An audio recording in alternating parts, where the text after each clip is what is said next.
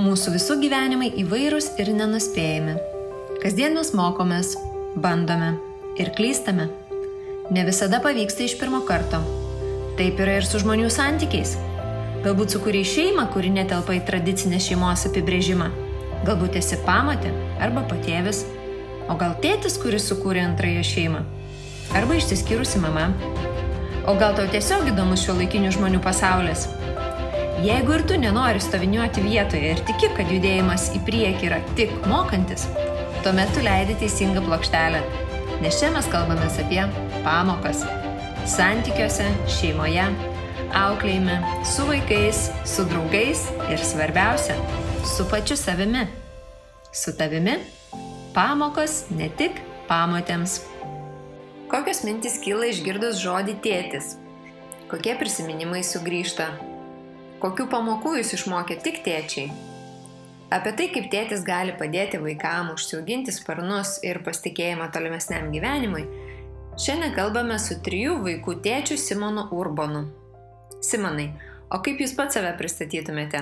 Man patinka tas trijų vaikų tėtis, nes kažkaip a, a, visko bandžiau gyvenime daug ir ir, ir pabandęs vis pakeisdavau ir vis kažką naujo imdavausi, o čia jau, kaip gavau šitą titulą, tai taip ir likau su juo ir manau liksiu iki gyvenimo pabaigos, tai jis man toksai nekintantis, tai labai gerai. Trijų vaikų tėtis, poros knygų autorius, nežinau, kūrybos kažkoks žmogus iš kūrybos, buvęs režisierius, buvęs krepšininkas, nu visai čia galima vadinti, bet, bet mhm. manau, temai labai tinka Trijų vaikų tėtis, taip.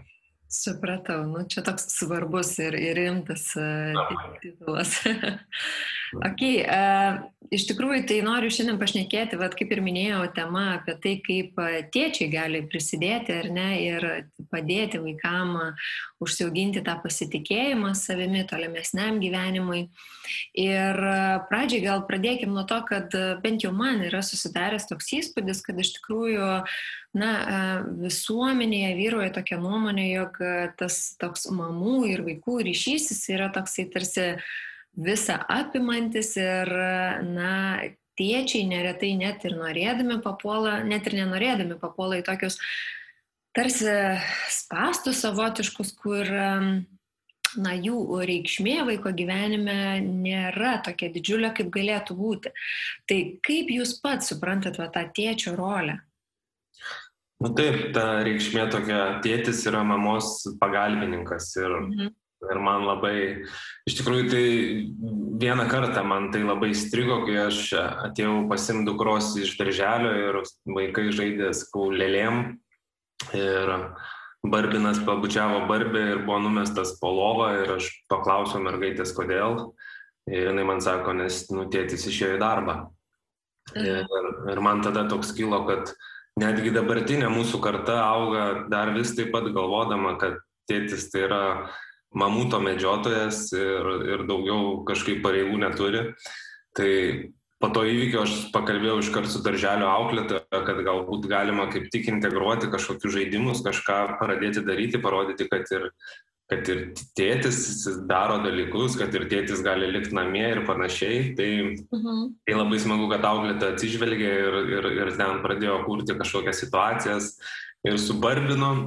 Tai, tai va, tas yra ir tas labai labai stipriai įsišaknyja. Aišku, iš tikrųjų nu, labai neseniai dar tie vyrai tą mamutą ir gaudė ir jų tikslas buvo kažkaip susilaukti to sunaus, palaukti, kol jisai prie mamos užauks ir tada jau jį pasimti kartu į medžioklę ir tik tada jų santykis prasidėdavo, nors tas santykis labai svarbus nuo, nuo pat pradžios, tiek, tiek turint berniuką, tiek mergaitę, nes, nes iš tikrųjų tai labai dažnai tikriausiai būna perdodama per pavyzdį ir turbūt daugelio vaikų tėčiai dirbo, tada tėčiai, vaikai užaugę tapo tėčiais ir darė tos pačius dalykus.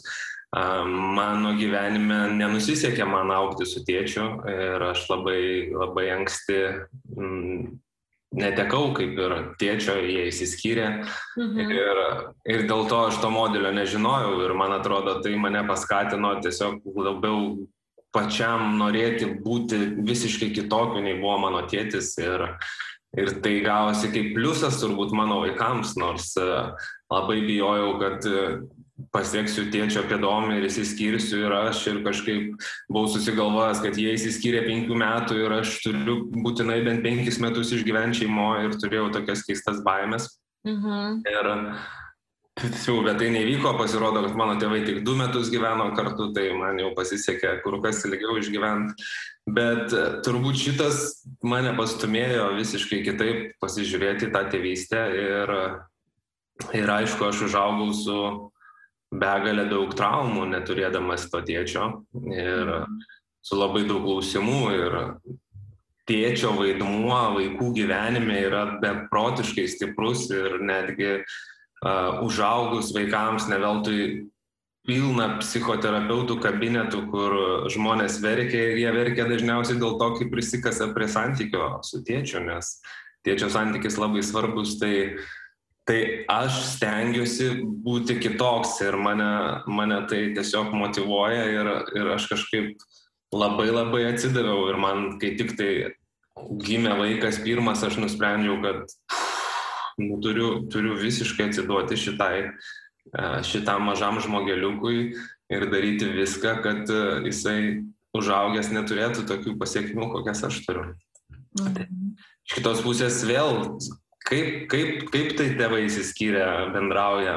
Mano tėtis įsiskyręs nebendravo, kadangi kažkodėl pamotė turėjo aukštesnį žodį nei jisai. Ir, ir šitoje vietoje man buvo beprotiškai liūdna, kaip galima savo sūnų vaiką iškeisti kitos moters norus, kurie, nu, bet, nu, buvo kaip buvo iš tiesų. Ir, ir, ir mūsų santykis sugrįžo tuo metu, kai kai nežinau, man buvo 17, lyg ir mhm.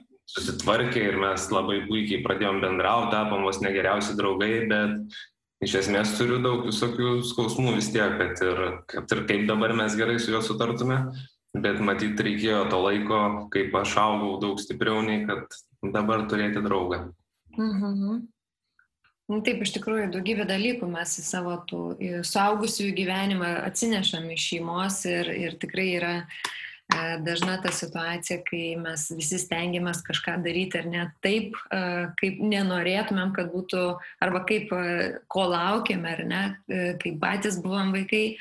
Tai jūsų atveju irgi taip ir tas atsidavimas, nu jisai toksai tikrai jaučiasi ir iš to, ką jūs pasakojat, koks tas ryšys yra jūsų su vaikais ir vienam laivė dalinatės, kad vaikai jūs vadina netėčiu, ne tėveliu. Uh, Ir, ir paminėjot, kad tokį tą pavadinimą reikia nusipelnyti ir pritariu visiškai, bet e, kaip pats manot, e, nu, vat, kodėl vaikų akise esate tėvelis? Čia aišku labai paprasta ir kitaip e, pasidaryti tėveliu, tai turėtų žmona pradėti vadinti tiesiog ne vyrų vardu, o šaukti visą laiką pas tėvelį ir panašiai. Ir, ir tai jau jauga, bet aš manau, kad tai daro ma, maži vaikai, nu, nes jie įpranta kaip vadinti taip, kaip vadina, bet mano vyresnioji mane taip vadina ir, mhm. Ir man atrodo, kad tai yra toks jos meilės tokia išraiška, nes aš irgi ją vadinu mažybiniais, maloningais žodžiais ir, ir nežinau, man atrodo tas santykis toks trapus, kad norisi jį taip, nežinau, taip suspausti ir suvalgyti. Tai, tai, tai va, aš niekada nesakiau jiems, kad e, gal kažkada esu pasakęs, kad man daug maloniau kai mane vadina tėveliu ir gal tose mažose galvytėse tai įstrigo. Mhm. Ir žinoma, jeigu vyksta koks piktis, tai aš nebebūnu tėvelis, aš ten tėtis, tu čia taip ir panašiai. Tad stengiamės turėti kuo gražesnius santykius ir kuo mažiau tų situacijų, kai tu tampi tik tėtis. E, taip, manau, jų galvutėse ir lieka tas a, gražus man žodis tėvelis. Tai mhm. stengiuosi nepamesti to, stengiuosi jų nenuvilti ir tikiuosi, kad ir savo vyrui vadins, važiuojam pas tevelį. Gal, nu, bus matyti. Greičiausiai taip ir bus, bet vat, paminėjot, kad stengiatės palaikyti tą gerą santykį, jį kažkaip tai puoselėti, kaip jūs tai darot. Aš tai manau, kad e, vienas svarbiausių dalykų tai yra būti tikru ir būti savo geriausia versija, nes aš, kai gimė vaikas, kažkaip pirmas, po to antras, trečias, aš nusprendžiau, kad e, bent jau iki tol, kol jie eis į darželį, būsiu pati geriausia savo versija. Ir stengsiuosi, nu, išgalėdamas, ne tai, kad, ne tai, kad savaime paleisiu tą dalyką kaip tėvystę, bet stengsiuosi ją puoselėti. Tai, a, tai labai labai, nu, stengiuosi iš tiesų, labai daug skaičiau, labai daug seminarų vaikščiau, nu, aš tiesiog tą tėvystę paverčiau savo didžiausių darbų ir aukščiausių prioritetų. Tai, tai manau, tas laikas būnant kartu, bet tas tikras laikas, ne to, kad tu tiesiog praleidi laiką su vaikais, bet a, tas žaismingumas, tas žaidimas su jais, nes daugelis galvoja, ai, čia su vaikais žais, bet, bet iš tiesų žaidimai vaikams tai yra didžiausios pamokos ir jeigu tu priemi, kad tu nori ugdyti vaiką mokyti, tai pirmiausia turi su juo labai labai daug žaisti, nes tai yra pirmosios jų, jų pamokos. Tai, tai aš kažkaip stengiuosi, stengiuosi taip teisingai pažiūrėti visą tą tėvystę ir nepaleisti jos vadelių, kad tiesiog auktų, nes aš jau pastebėjau tokį dalyką, kad į visokius seminarus, į, į paskaitas ateina tėvai, kurie turi kūdikius ir po to, kuo vaikai vyresni, tuo mažiau tėvų pradeda eiti, nes jiems atrodo, kad jais jau rūpinasi mokykla, mokytojai, ten gydytojai, treneriai, dar kažkos ir, ir aš manau, kad čia truputį klaida, nes uh, toks jausmas, kad tėvai eina vien dėl to, kad jie nežino, nes tuo metu, kai kūdikis, tai reikia viską žinoti, nes tik tai jie jau, o po to kažkaip jiems pradeda darytis nebeįdomu ir viskas atseit plauk savaime. Tai, tai aš stengiuosi nepaleisti šito ir, ir, ir net su pirmokė domėtis ir daryti viskas ir žiūrėti, ko, kaip jinai auga ir ką, ko jai reikia būnant tokių, tokių, tokių metų. Tai tikiuosi pavyks man ir iki paauglystės išlaikyti šitą motivaciją, nes iš tiesų kartais turbūt pavarksta tėvai, nes atrodo, kad nu, jau užaugo tas vaikas ir jau gali jisai ten pats viską darytis, bet, bet norint turbūt gero santykio, kad po to negalvotume, kiek klaidų pridarėm, reikia turbūt kuo ilgiau išlaikyti visą šitą norą, žinoti, kaip auga vaikas, ko jam reikia. Tai, tai tikiuosi, taip man irgi pavyks. Mhm. Būna visko, nu, bet, bet visiems būna visko. Pagalvojau, kad mes a, vis tiek, kai užauks vaikai, vis tiek jie ras prie ko prisikabinti, bet turbūt čia yra kartų skirtumai ir aš a, seniau kaltindavau galbūt mamą, kaip jinai mane augino, bet pagalvojus tikriausiai tai buvo norma tais laikais ir pas mus yra kažkokie dalykai ir aš kažkada susapnau tokį sapną, kad mano mažiausia dukra jau užaugus ateina ir visi mes vaikštom vienodai apsirengusiais rūbais, visi visi vienodai pasaulį vaikšto ir, ir jinai sako, kodėl jūs mane rengia čia skirtingais rūbais, taigi čia visi turi vaikščioti vienodais rūbais. Ir aš galvoju, tu taip stengiai daryti, o vat, paima ir pasikeičia kažkokie įpročiai ir tu tampi kaip ir blogas, nors tu tuo metu labai stengiais. Tai po to sapno kažkaip a, supratau, kad e, ne, ne visur mama turbūt darė klaidas, tiesiog taip auklėjo visi. Ir lygiai tas pats diržas, lyg atrodo prieš kokius 30 metų, tai buvo visiškai normali ūkdymo priemonė.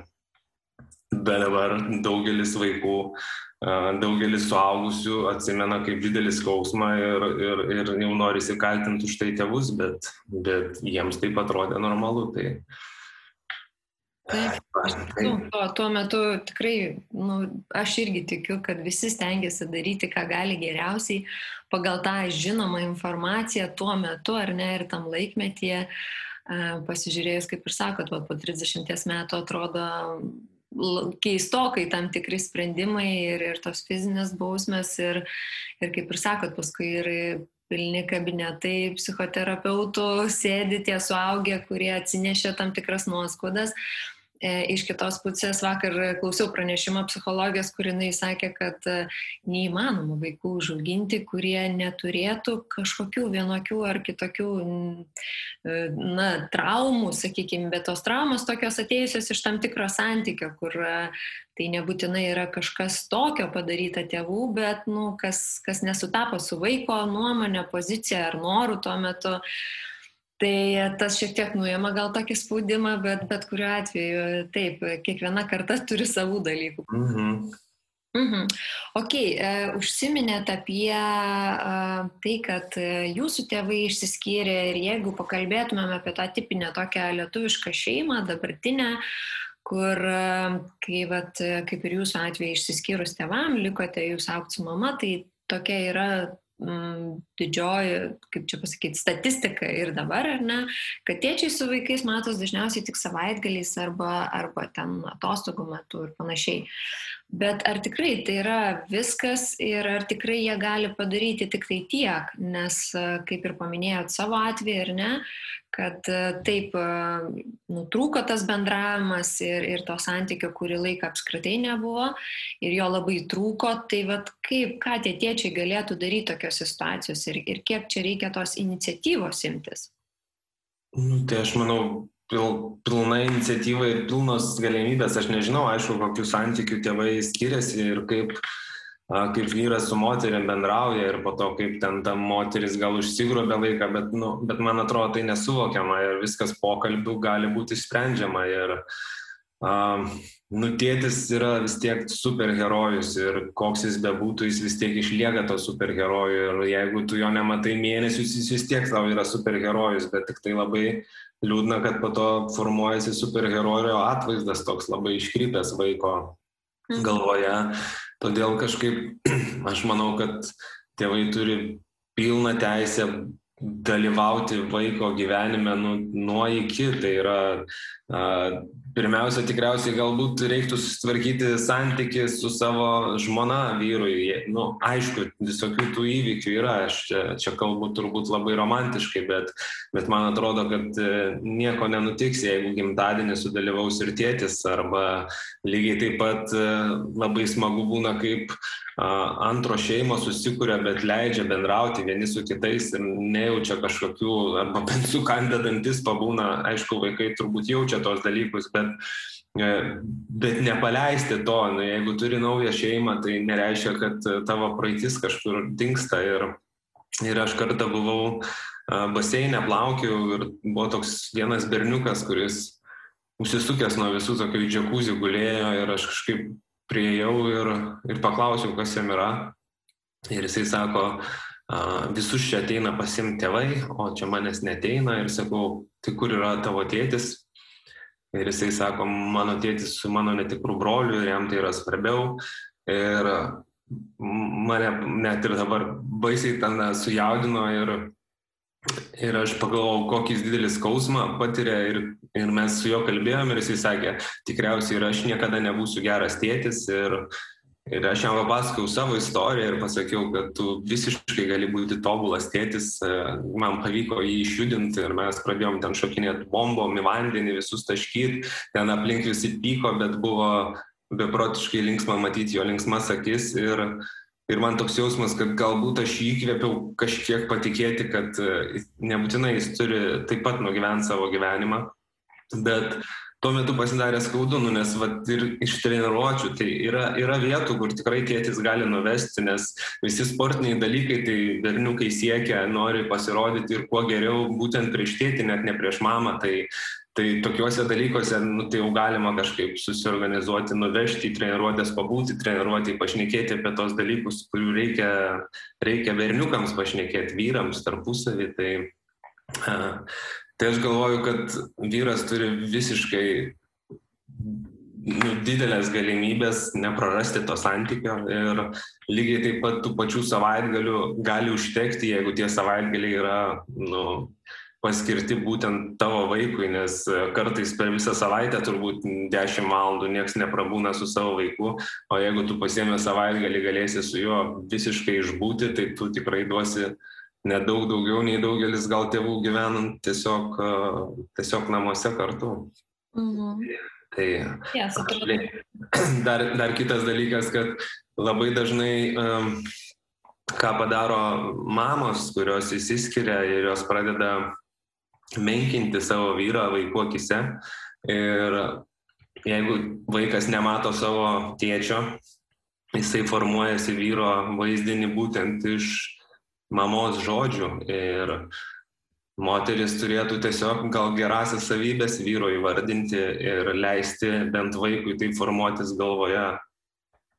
tėvo, vyro vaizdinį, kuris kuris suaugus būtų kiek kitoks. Arba lygiai taip pat, jeigu jau to tėčio visiškai nėra, tikriausiai reiktų parodyti puikius kaimynus, galbūt senelius ir panašiai, nes galiausiai tai pradeda televiziją formuoti. Ir man atrodo, mane formavo krepšininkai, vandamas ir visokie kitokie vyrai, kuriuos rodė tuo metu televizija. Tai tai galima galima pasistengti ne tik tai tėvams galima pasistengti ir mamoms likusioms su vaikais aišku aš čia vėl kalbu apie kažkaip apie berniuką bet bet per save viską leidžiu tai mhm. a, tai va tai galbūt aš manau kad yra daug galimybių ir tėvai tikrai turi patys rodyti iniciatyvą nes kartais E, mamos tikrai pavargusios, o jeigu jos tai ir paklausia, atsako joms, kad, nu, čia nėra, neturiu laiko, dar kažką, nu, ir jos turbūt pameta arba didelis piktis, e, arogancija kokia nors neleidžia ten toliau gilintis ir aš pati užauginsiu ir taip mhm. viskas matyt sustoja tikrai sustoja ir, ir vakar dar kaip tik su, su auditorija dalinausi, pasakojau, kad balandžio 25 tarptautinė tėvų atstumimo supratimo diena, kuri būtent ir yra skirta vat, tiems tėvams, palaikyti ir, ir garsiai kalbėti apie tai, kad na, vat, būtent tiems, kurie yra atstumtieji, reiškia, jeigu, vat, kaip kalbam dabar tokiu pavyzdžiu, ar ne, kad vaikas liko gyventi su mama, tai nu, pasitelkus tam tikras priemonės, tos mamos manipulaciniais kažkokiais tai būdais nuteikinėja ne, ne tai, kad kaip tik palaiko tėtį arba skatina kažkaip vaiko akise parodyti, kad na, kažkokias geras tėčio savybės, bet priešingai, tai, tai tokiu atveju ten yra ta praktika tokia labai liūdna, kad kuo, kuo ilgiau tai yra daroma, kuo mažiau tie tėčiai imasi iniciatyvos, na, vis tik nepaleisti ir, ir toliau kažkaip palaikyti tą ryšį, nesvarbu, kas būtų kitose namuose, tai tuo tuo liūdniau baigėsi su tais santykiais, nes vaikai paprasčiausiai, nu, jie žinoma, kad patikė tuo žmogumi, su kuriuo praleidžia didžiąją dalį laiko, tai yra vienas iš, iš svarbiausių žmonių jo gyvenime, mama, sakykime. Tai, tai paskui tėčiam iš tikrųjų būna labai sudėtinga visą tai padaryti, o na, susigražinti tą, tą ryšį ir, ir tą bendravimą. Tai... Aš dar pagalvojau apie tai, kad kaip kuriamos istorijos arba kaip manipuliuojama ir daroma, tai užaugęs po to vaikas tiesiog turi kelias istorijas savo galvoje ir, ir ir po to pameta savo, savo tikruosius atsiminimus, pameta savo vaikystę ir galiausiai pradedi gyventi fantazijose, nes kažkaip įsivaizduoji vienaip, tau viena istorija sako kitaip, galbūt močiutė kažkuria iš kitos pusės dar vienai pasakoja ir tada prasideda begalė daug istorijų ir tu tiesiog pasimeti ir šitoj vietoj užaugi žmogus, kuris mėgsti daug meluot ir meluoti tokiuose keistose vietose, kur net nereiktų meluoti, nes tiesiog tavo vaikystė buvo tiesiog fantazijų ir visokių istorijų mišinys ir tu tiesiog neturi tokios tiesios tikros linijos ir prasideda užaugus,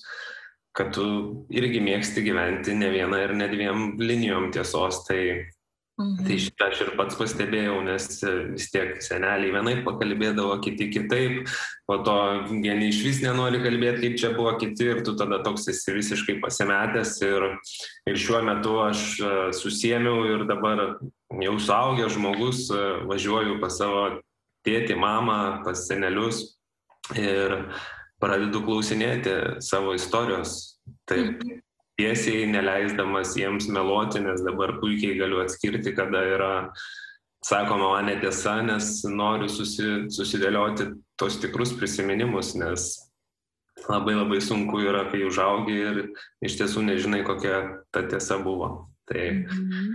tai tiesa lygiai taip pat gydo ir, ir psichoterapeuto kabinete, jeigu pradedi jau gilintis apie savo vaikystę, reikia pradėti nuo tos tiesos, kuri labai dažnai iškreipta būna. Tai, tai va mano dabar irgi pirmieji žingsniai yra būtent įsiaiškinti, kaip ten bent jau maždaug buvo viskas, kad, kad nebūčiau, nes aš ir vienaip galvojau, ir mamą kažkada kaltinau, ir po to tėtį kaltinau, ir po to juos abu kaltinau, ir žodžiu, o iš tiesų gal viskas buvo kažkaip, kažkaip paprastai ir dabar net kaltinti nesinori, norisi tiesiog tiesos.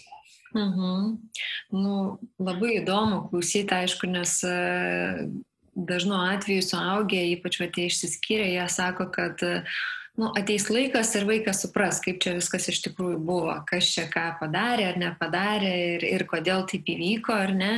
Nu, ir tada jau ta, ta pusė, kuri mano, kad čia viskas buvo ok, kažkaip tai tokį, nu, ne tai, kad pripažinimą to vaiko akise sulauks galų gale, bet, na, tarsi bus išteisinta. Bet vat jūs sakot, kad e, to, tų istorijų ir tų pasakojimų buvo tiek daug, kad net ir suaugus labai sunku atsirinkti paskui, kaip, kaip čia iš tikrųjų buvo. Ir e, vat, kaip jūs paminėjot, kad bandot e, išsiaiškinti dabar ir suprasti iki galo, kaip ten vis tik buvo, tai aš manau, kad e, taip, taip ir, ir, ir psichoterapeutai, ir nesako, kad tu kol nepriimi ir ne tos savo istorijos, nu tarsi nėra ir tos ramybės, bet ir negali priimti, kol nežinai, kokia ta istorija iš tikrųjų buvo. Ir tik tai tokiam amžiui, na, išsiaiškinus galima kažkaip tai judėti į priekį. Nes iš tikrųjų, tikrai, vat, e, aš irgi nuolat girdžiu ir, ir iš pamačių, ir, ir išsiskyrusių tėvų, kad e, na, reikia truputėlį palūkėti ir tas vaikas tuoj, tuoj čia viską supras, kaip čia viskas yra. Ja, daug, labai daug tokių iliuzijų ir po to e, kartais iškyla koks nors e, prisiminimas ir, ir po to galvoja, ar iš tiesų jisai tikras, galbūt aš taip noriu prisiminti ir, ir mane čia pradėjo blaškyti, kad aš kartais man vienas ir tas pats įvykis sukelia skirtingus jausmus ir aš tada kažkaip pasimečiau, galbūt aš tiek vaikas buvau įtikėjęs tam tikrus dalykus, kurie dabar užaugus ir atrodo tokie, bet a, logiškai pradėjus analizuoti tos įvykius, supranti, kad negalėjo tai būti ir tada mane būtent aš kažkaip vaikas mažiau turėjau tų, e, tų klausimų galvoj, nei, nei jų dabar kyla, būtent atsisukus į savo vaikystę. Tai, na, nu, aišku, dabar ir pradėjau kapstytis, turbūt, e, kaip gyvenai augai, sulaukiai paauglystę, supratai, kad jau viską gali pats ir tada kažkaip tie tėvų santykiai tampa antrailių dalykų. Bet, -hmm. bet dabar norint norint e, auginti savo vaikus, nes aš pastebėjau ant savo vaiko, kad jisai turi daug visokių iliuzijų ir fantazijų ir supratau, kad tai yra paimta iš manęs, nes aš irgi toks hiperbolizuotojas kai kuriuose vietose ir, ir tai yra būtent iš mano vaikystės. Tai pagalvojau, kad jeigu aš jam permėsiu tokius dalykus, tai reiktų man susitvarkyti juos. Tai, mm. tai dėl mano vaikai man, man davė spyrį pradėti žiūrėti, kas čia yra Supratau, nu, tikiuosi pavyks išsiaiškinti tą tiesą ir jinai kažkaip ramybės atneš daugiau.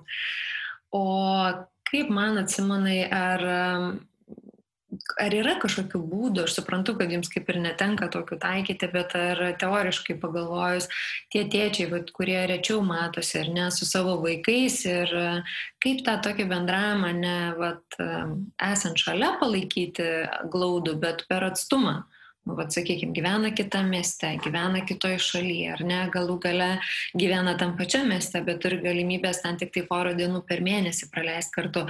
Ar tokiu būdu bendraujant galima tą, tą santykį palaikyti? Aš tik galvoju, kad mes gyvenam tokiais laikais, kai va, sėdim su jumis ir kalbam. Tai mm. manau, kad yra labai labai paprasta. Mano tėtis nuo mano turbūt 13 metų gyvena ne Lietuvoje ir, ir visą stipriausią ryšį, visus susitaikymus ir mes susikūrėm gyvenant per labai didelį atstumą. Mhm. Lygiai taip pat mano vaikai puikiai pažįsta ir bendrauja su seneliu, nes yra ir FaceTime, yra ir galimybės e, nuotraukoms, nu yra tiek, tiek jausmo, aišku, jisai nėra toks artimas kažkoks, bet, bet bendrauti gali ir man atrodo, kad bendravimas yra stipriausia forma ir aišku, apsikabinimai, artumas yra, yra, yra svarbu ir tai Bet galima susitikti ir dvi valandas pabūti apsikabinus, man atrodo, ir užtenka ilgam, bet, bet bendravimas svarbus. Tai šiuo metu, šiuo laiku, turint tokias galimybės, tai manau, tėtis tikrai gali paskambinti 8 val. vakare ir aptarti su savo vaiku, kurio nemato, kaip jam sekėsi. Žinoma, ne tik klausinėti, bet pasipasakoti ir pas, duoti informacijos apie save vaikui. Ir manau, tas santykis tikrai gali ne, ne ką prastesnis būti. Mhm. Pritariu. Ir vat, gerą momentą paminėjot, kad ne tik klausinėti vaiko ar ne paskambinus, bet ir papasakoti pačiam, nes ypač jeigu tas santykis yra toksai, vat, kad rečiau matosi ir netgi gal rečiau ten ir susiskambina nei, nei galėtų, tai tada yra tas toks šiek tiek atotrukis ir vaikui ne visą laiką lengva ten, vat, nežinau, at, kažkaip tą savo širdį atverti ten. Tai e, matyt, čia labai svarbu yra, kaip, e, kaip tie tėvai, kurie gyvena atskirai, kaip jie įeina į tą santykį, kaip jie pasakojasi ar ne. Ir, ir e, taip galima ir tą vaiką kažkaip tai įtraukti labiau ir, ir to atvirumo ir, ir nuoširdumo gal daugiau sulaukti. Na, nes kartais tai galbūt vaikai atitolę ir nepaklausinės ten tėčio vienaip ar kitaip dalykų, nu, nes tiesiog nežino gal ką klausti, bet Bet jeigu tėtis pasiruošęs papasakoti pats, kaip jiems sekėsi darbe, kokius jis jausmus patiria ir panašiai, tai aš manau, puik, puik, puik, puikus ryšio kūrimas ir, ir labai po to visą tai gali būti e, gražių pokalbių pradžia. Mhm pokalbio pradžioj paminėjot, kad um, jūsų atveju tėtis ar ne surado naują partnerę ir jinai kažkaip tai nepalaikė to jūsų tėčio ir jūsų bendravimo, bet dabar, vad žiūrint iš dabartinės perspektyvos ir vad kalbant apie moteris, uh, vaikų pamotės ar ne, jau kurios patenka į tokias situacijas. Kaip Jūs manot, ar tos moteris gali prisidėti ir kažkaip tai, na, paskatinti tos tėčius, pastiprinti tas savybės, kad, kad jie kažkaip labiau į tą e, vaiko ir tėčio ryšį koncentruotųsi ir, ir labiau jį puoselėtų? Nu, mano atveju, tai man atrodo, nuo jos ir priklausė viskas. Aš tik tai iki dabar nesuvokiau, kodėl, bet uh, bet galbūt nauja stipri meilė, tu pameti protą ir tavo draugeliai skraido visai kitur. Mhm. Ir, ir man atrodo, jeigu jinai būtų puoselėjus, tai mes būtume bendravę ir nei aš ant jos pykčiau, nei, nei, nei kažkaip, aš dabar tiesiog negaliu tą žmogų žiūrėti. Ir mano pyktis nei, nepraėjo per visus tos 30 metų. Mhm. Man lygiai taip pat liūdna, kad e, iš antros tėčio santokos mano brolis man ir su juo neleido bendrauti. Tai, mm, tai visą laiką kaip ir jaučiau, kad turiu brolį, bet e, negalėjau bendrauti. Ir mes pradėjom bendrauti gal tik tai prieš kokius penkis metus supratę, kad e, jisai suprato turbūt, kad nu, jisai turi teisę daryti tai, ką jisai nori daryti. Ir, bet tas santykis yra toks pakankamai sudėtingas, nes e, nei kaip ir tokie svetimi jaučiamės, nes e, neturim kažkokių bendrų interesų, neturim bendrų prisiminimų ir, ir toks susitikimas, kad mes pašnekam, kažkaip malonu apkabinti, bet, e, bet kažkaip nėra to, tokio stipraus ryšio, koks, koks, koks galėjo būti. Ir, mm, ir kalbant dabar su tėčiu, aš matau, kaip jam skauda dėl to ir kaip jisai tikriausiai visiškai kitaip dabar būtų daręs, kai kai protas jau nejausmai kalba. Tai, tai aš manau, kad e, antrų šeimų partnerės tai turi beprotiškai didelę įtaką ir Aš galvoju, kad kodėl vyrai tiesiog galėtų nebendrauti, jie visą laiką atrodo turėtų bendrauti, nebent yra labai didelis pyktis su, nu, su buvusia žmona, bet, bet kitu atveju tai jie kaip tik turbūt norėtų atsivesti ir būti ir man atrodo, kad čia labai dažnai yra būtent pamočių pamačių įtaką, kad to ne, negali padaryti, bet aš turiu gražių pavyzdžių, kur nu, labai nuostabu, kaip atvažiuoja ir vaikai nori būti pas tėčio antroji šeimoje ir, ir džiaugiasi ir, ir lygiai taip pat e, tos moteris ir va šiandien parašė viena moteris, kad uh, norėjo trijų vaikų, nesigavo, bet turi dabar vyrą su jo trim vaikais ir juos beprotiškai myli ir jie ją myli ir man atrodo, kad taip iš tiesų ir turėtų būti, nes, uh, nu, nežinau, tiesiog nežinau, bet man atrodo, kad įtaka daro stiprią moteris vyrui vis tiek daro įtaką stipriai ir visą laiką darydavo ir visais laikais darydavo. Tai, mhm. to ir palinkėsiu visom pamatėm. Taip, nes iš tikrųjų tas toksai priėmimas to gyvenimo etapo, partnerio gyvenimo etapo, kuris buvo prieš susitinkant ar ne, jisai niekur nedingo ir tas niekur nedingo dar yra tokia kaip ir smulkmena gal skambėtų, bet kai kalba eina apie E, vaikus, kurie, kurie atsirado, gimė tame etape, kuriem reikia ryšio, meilės, šilumos, palaikymo. Tai tas toksai noras kažkaip tai uždaryti duris ir riboti tą bendravimą ar iš viso nutraukti, nu jisai toks tikrai atrodo, iš šono žiūrint, atrodo nesuprantamas.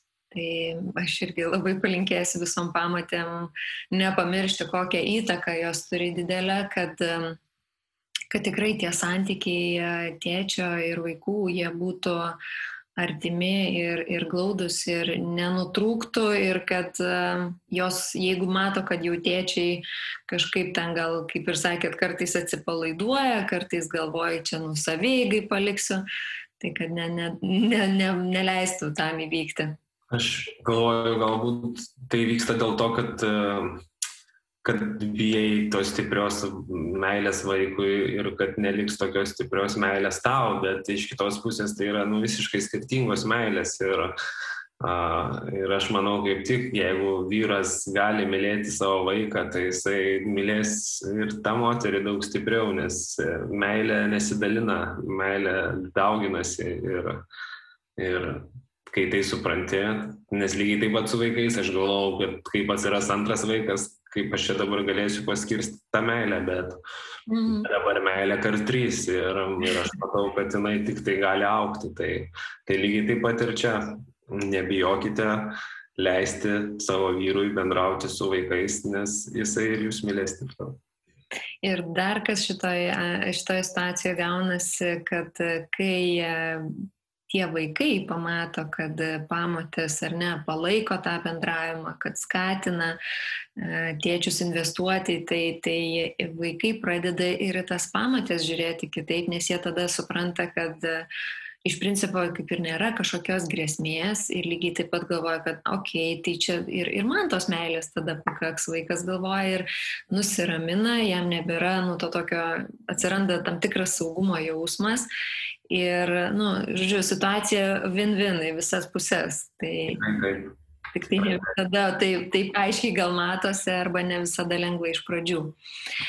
Aha, o dabar grįžkim dar prie vat, jūsų vaikų ir ar yra kažkokios savybės ir vertybės, kurias jūs norit, vat, kad jūsų vaikuose užaugusiuose tai būtų kažkokios konkrečiai, ar esat susidėlioję ir jeigu taip, tai kaip, kaip siekėt tai įgyvendinti?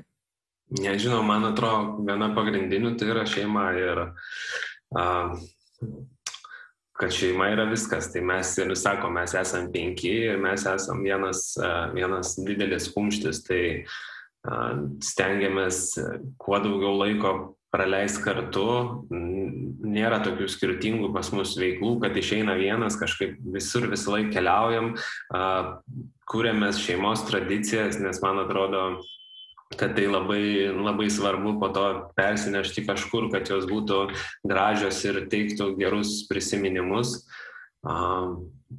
Lygiai taip pat e, man labai svarbu yra pokalbiai, tai mes su vaikais labai labai daug kalbamės visomis temomis ir, e, ir būtent apie jausmus. Ir aš žinau labai labai, aš pats esu įtin jautrus ir dėl to man kažkaip apie jausmus šnekėti labai daug norisi ir aš tai darau, bet man atrodo, kad e, tai labai padeda ir empatiškai aukti ir, ir kitus žmonės labiau suprasti ir pasaulį labiau mylėti. Tai mes labai daug kalbam apie jausmus, tai va tradicijos, pokalbiai ir buvimas kartu, tai kažkaip šitie svarbus man dalykai ir man atrodo svarbu, kad užauktų nu, toks žmogus, o ką jisai pasieks, kokį jisai pasirinks dalyką. Lygiai taip pat aš nepušinu ant visokių ten laimėjimų, pergalių ar sėkimo mokslę, nes man atrodo, kad kai suvokia vaikas, kad to reikia, jisai nu, stengiasi tai daro, mes visą laiką, aišku, galime jam kažkiek padėti, bet visokių darbų yra, visokių darbų reikia, svarbiausia, kad plačia širdim būtų žiūrima į dalykus, kuriuos daro. Tai jeigu daug meilės yra, tai viskas su meilė darosi daug lengviau. Tai, nu tai va, kažkaip meilė, tas artumas, apsikabinimai ir nustengiamės su žmona rodyti gražų pavyzdį, nes tai labai svarbu jų pačių ateičiai. Tai, mhm. Tai kalbam, šokam, bučiuojamės ir nesidrovim prie jų daryti dalykų, kurie gal jiems dabar atrodo vėl, bet, bet vėliau man atrodo, jiems tai atrodys kaip, kaip gražus prisiminimai ir sėkmybė. Taip, ir tai kaip toks suvokimas, kaip turi atrodyti ta šeima, kaip turi atrodyti santykis, ar ne? Nes vad paminėjot pokalbius ir kad e, vienareikšmiškai kokia yra stipri įtaka jų vaiko tam vystimuisi ir, ir na, tam suvokimo formavimuisi, bet kaip ir paminėjot, galima nu, daug kalbėti, ar ne, ir apie tą empatiją, ir apie visus dalykus, kurie su to susiję.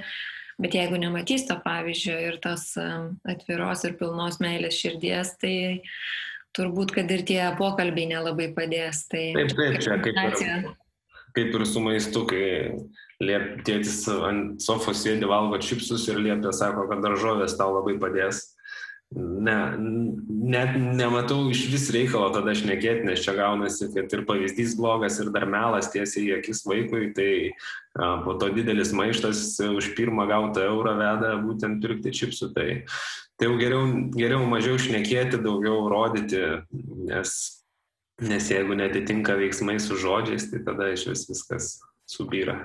Taip, taip, tikrai taip.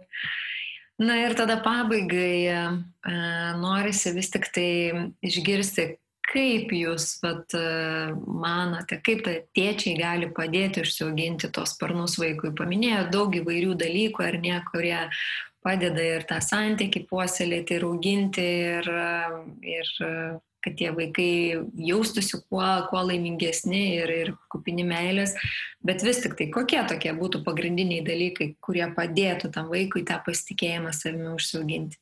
Tai nuoširdus buvimas ir palaikymas e, tiek džiaugsminguose dalykuose, tiek liūdnuose dalykuose. Tai uh, visko gyvenime būna, bet kai vaikas jaučiasi, kad šalia jo yra jo superherojus ir ne tai, kad kažkur jisai skraido kaip supermenas, bet jis yra šalia, visada mhm. šalia ir iš to kyla didelis saugumo jausmas, o kai tau saugu, tai tu nebijai ir klysti ir labai smagu pasidžiaugti pergalėmis, tai nepraleiskite savo vaikų svarbių dalykų, nes e, kartais gali atrodyti, kad darbo pokalbis svarbesnis už e, baleto pasirodymą, bet man atrodo, kad pradžioje tai yra svarbiau baletas.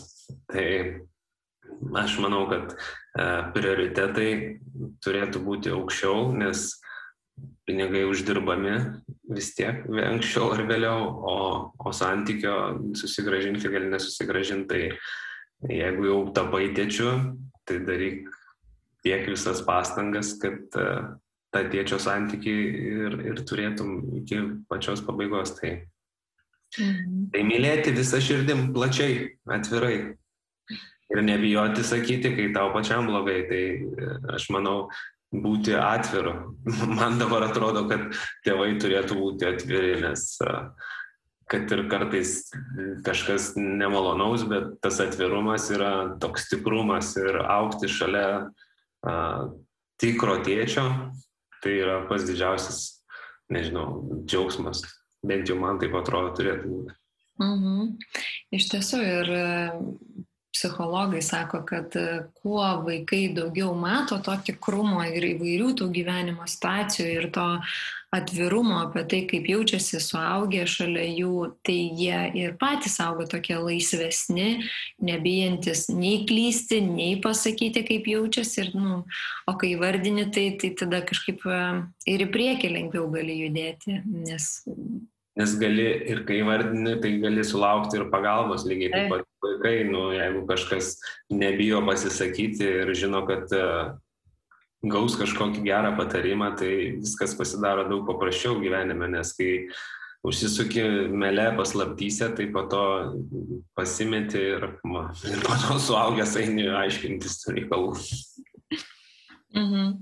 Gerai, Simonai, tai dėkoju labai už pokalbį ir aš labai labai noriu tikėti, kad uh, išgirdę, apie ką mes kalbėjome, tėčiai, mamos, pamatės, patėviai, jie kažkaip tai na, pergalvos ir uh, apie tą savo, kiekvienas apie savo vaidmenį rimčiau susis, susimastys, nes uh, tie vaidmenys yra labai svarbus vaiko gyvenime ir kažkaip galvoju, gal tėčiai drąsiau imsis tos iniciatyvos puoselėti santykius, o, o vaikų mamos, pamatės palaikys tą ryšio stiprinimą.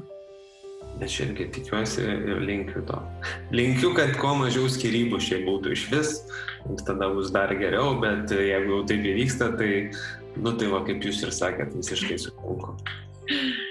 Tvarkoj, dėkoju Jums ir iki kitų susitikimų. Iki.